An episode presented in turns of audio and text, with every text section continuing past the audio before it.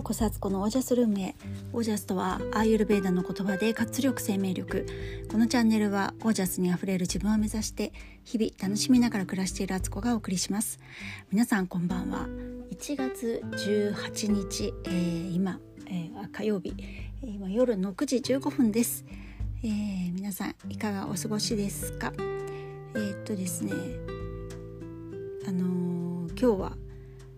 もう自転車乗りまくりの日でした、えー、昨日ですね子供と一緒にダイソーに買い物に行ったんですけどその時にあの袋詰めのところで私あの品物を1個ねカゴに入れっぱなしで帰ってきちゃったみたいなんです。でそれに気が付いてすぐ連絡をして、えっと、その忘れ物を取っといてもらってそれをね今日取りに行くって話になっていて、えー、それで一駅隣のね、えー、とこまで自転車で行ってきたんですね。でそこからさらにその駅から123個離れたところの、えー、ショッピングモールに用事があってそこもまたね自転車で行ったんですよ。でそれは何で行ったかっていうとあのだいぶ前に買った12月か11月末ぐらいに買っていたあのジングルってありますよね。あの携帯とかあのカメラとかを設置して手で持ってあのブレないように撮影できる。あれがどうも壊れあの土台のとこがね壊れてるみたいなんですけど最初は分からずに使っていてどう考えてもこれはあの手で持って使う分にはいいんですけどそれを三脚のようにね下の足を広スタンドを広げてあの置こうとするとそれがバラバラって三脚の部分がいつも取れちゃうんですね。でおかしいなおかしいなと思っていてあのでもまあ手で持って撮影する分にはいいからいいかって思ってたんですけどいややっぱりあのお料理とか最近ね撮影したいなと思った時にそれがねのうまく使えないからうーんもったいないなと思ってダメ元でねもうレシートもないし箱もないし保証書もないけど行ってみたらもうめちゃくちゃ丁寧な接客であのすぐに交換してくれてあの逆に「すいませんでした」なんて言われてしまっていや逆あの逆にこっちが「すいませんでした」なんですけどっていうねあのすぐにね使った時にやっぱりこれおかしいなと思ったらその場でやっぱりその時点でねあのお店の方に行けばよかったしレシートとか箱とかね取っとけばよかったのにと思ってね「ほんとすいません」って言って向こうもすいませんみたいなね なんかそんな状態であのでもやっぱり日本の接客って素晴らしいというかお客様ファーストで本当考えてくれるなと思って最近ね海外に住んでる人とかとやり取りしたりとかそういう人たちのねポッドキャストとか聞いてるとやっぱりあの日本のそういうサービス精神っていうのは素晴らしいものがあってあの海外ではまずねあのそういうのをあのありえないというかねもう手厚いんだな日本ってっていうのがね。私も昔ね、まあ、海外に1年ぐらい住んでたことありますけどもそんなんすっかり忘れちゃってるしあの日本の良さっていうのが逆に見えなくなっているなと思ってるんですけどいややっぱりなんか今日ねなんか素晴らしい接客受けたなと思いました。そんなこんなであの自転車乗りまくりの日でしたっていうことです、えー、今日お話ししたいテーマはあのやっぱり早寝早起きめちゃくちゃいいってことを話そうと思います。これね過去にもね話してると思うんですけどでもやっぱりね実感しちゃったんですよ私、えー、今年に入ってなんだかんだねこう夜更かしするというか家族がね冬休みの間とかみんな結構全ての時間が遅いセッティングになってて夕ご飯も遅いお風呂入るのも遅いだから洗濯物するのも遅くなって布団を準備するのも遅くなってっていうのでなんか大体最近ほんと10時過ぎるのが当たり前になってしまっていて下手すりゃ本当にねこの間も12時過ぎまでね起きちゃったことあったんですけどなんかちょっと初心に戻ろうと思ったんです昨日からね。で早早寝早起きをやってみようと。昔本当にそれをやり始めてから私人生が好転していてあの朝の時間っていうのがやっぱり夜とは比べ物にならないこう次元にあるなっていうのを感じたしまあねあの早寝早起きがね体質に合わない人もいるから全員にっていうわけではないけれども多くの人がやっぱりこう早寝早起きをした時の自分の体のあの楽楽さとかあとその朝の時間の充実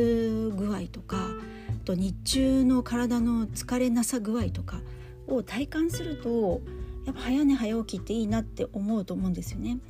だけどあの私も昔そうでしたけど早く起きたくても起きても眠くて眠くてまた寝ちゃうと。で二度寝して結局いつもより遅く起きてバタバタでもうなんか朝生きた心地がしないっていうかね朝やるべきことやれずにもう駆け出して外に出てね仕事に行ったりとか子供を送りに行ったりとかしてそんな風に始まるとやっぱり一日の流れってそういうペースになっちゃうんですよね。であの一日がやっぱりねこうまだね短いっていうかその遅く起きると一日短いんですよ。4時に起きてるのと7時に起きてるのってそこでも3時間差があるんですけどそのあの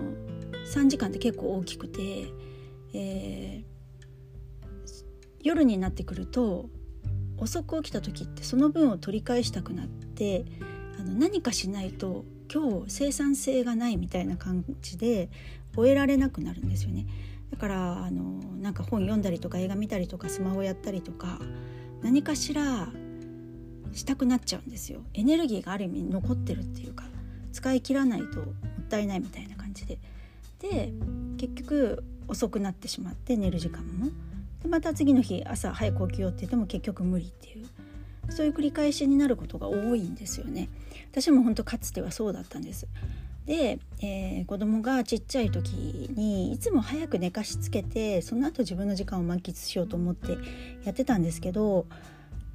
なんかもう思い切って一緒に寝ちゃった方が子供もなんかママこの後起きるつもりだから早く寝かせようとしてるとかって絶対子供あの分かってますよね。だからあんまり寝てくれなかったりとか親が先に寝ちゃったりとかしてね子供がうろうろしてるとかそういうことはあるんですけどからもう一緒に寝ちゃおうと思ってそうするとね子供も潔く寝てくれるんですよ。でそういう生活にしてみたらあの朝目覚めるんですよね勝手にねあの目覚ましかけてないけど5時とかに目が覚めてですごく体がすっきりしてるからもう全然二度寝なんか必要ないしそのまま起きてね家事始めたりとかなんかちょっと本読んだりとかねそんなことしてたらあすごく朝の時間っていいなって思うようになってであもうこれはこういうふうに生活変えた方がいいってそこで私はあの自然に思ったんですよ。でそっから早寝早起きが始まってで本当に3時起き夜の8時半ぐらいに寝て朝3時に起きるとかねそういう風にやってた時期もありましたけど、今ちょっとね子供大きくなってきたんでさすがにねお母さんだけ8時半に寝るっていうわけにもいかなかったりすることがあるんで、まあ、9時半に寝て4時もしくは3時半起きぐらいがちょうどいいかなと思うんです。でも本当今日朝昨日夜ね9時半に寝て今日の朝4時に起きたんですけどそっからえっ、ー、とえっ、ー、とちょっと最初家事をやってその後、風呂でオイルマッサージをしましてそれからオイルをつけたまま呼吸法とあと二の腕ダンスみたいのをねお風呂場でね朝から一人で踊ってた踊ってたっていうか座りながらできるやつなんですけどあのそれやってねもうめちゃくちゃ至福の時間であのとっても良かったんですよ。これはねちょっとねやっぱりここ深めていこうと思いまして今日もね今もう9時25分ですけどこの後速攻で洗濯物干しまして9時半はちょっと無理だけど9時35分には寝ようと思ってます。なので早寝早起きであの私は絶対オージャスが自分は上がるタイプなのであのしっかりねちょっとねやっていこうかなと思っているところです。はい。ということで皆さんはねいつも何時に寝て何時に起きたりしてますか？で自分は本当は何時に寝て何時に起きたいと思っていますか？そこをねちょっと今一度自分に聞いてみてください。あの自分の本当にしたいこととやってることがねずれてる可能性はありますので自分で納得してやればいいんですよ。あの別に遅く寝ることが罪では全くないので自分に合っていればそれがいいし夜の方がねクリエイティビティな才能が発揮されてあの夜にねそういうことをやった方がいいっていう方も本当世の中いっぱいいるしそういう偉人もいっぱいいるわけだから。あとショートスリーパーの人とかもねいるわけだから本当それぞれのあの着地点でいいんですけどいろんなのを試してみて自分に合うものを見つけていった方がいいんですよねやらずに置くよりもやってあこっちだなって分かった方がいいと思うのでいろいろ皆さん試してみてくださいね。はいということで今日はこの辺で皆さんの暮らしが自ら光り輝きオージャスにあふれたものでありますようにオージャス早寝早起き、えー、100問の徳と思ってます。